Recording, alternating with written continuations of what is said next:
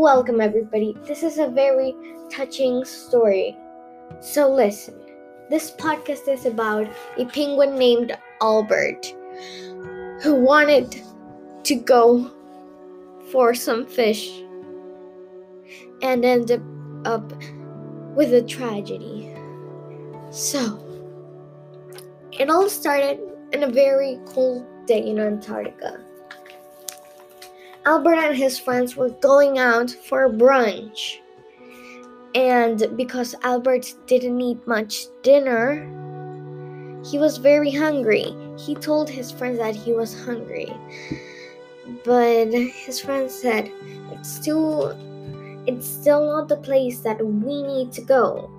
It's not safe here. There are lots of the predators, and we don't have any protection. But Albert said, I know my brain says don't go, but my stomach says yes.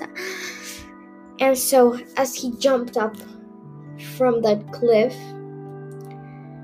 his friends saw the tragedy happen. Albert got eaten by a beluga.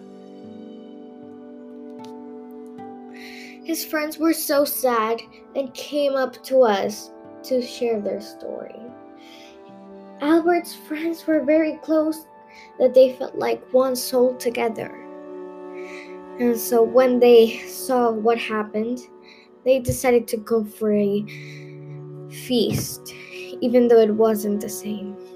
As Albert's friends fished for fish for a feast in the name of Albert,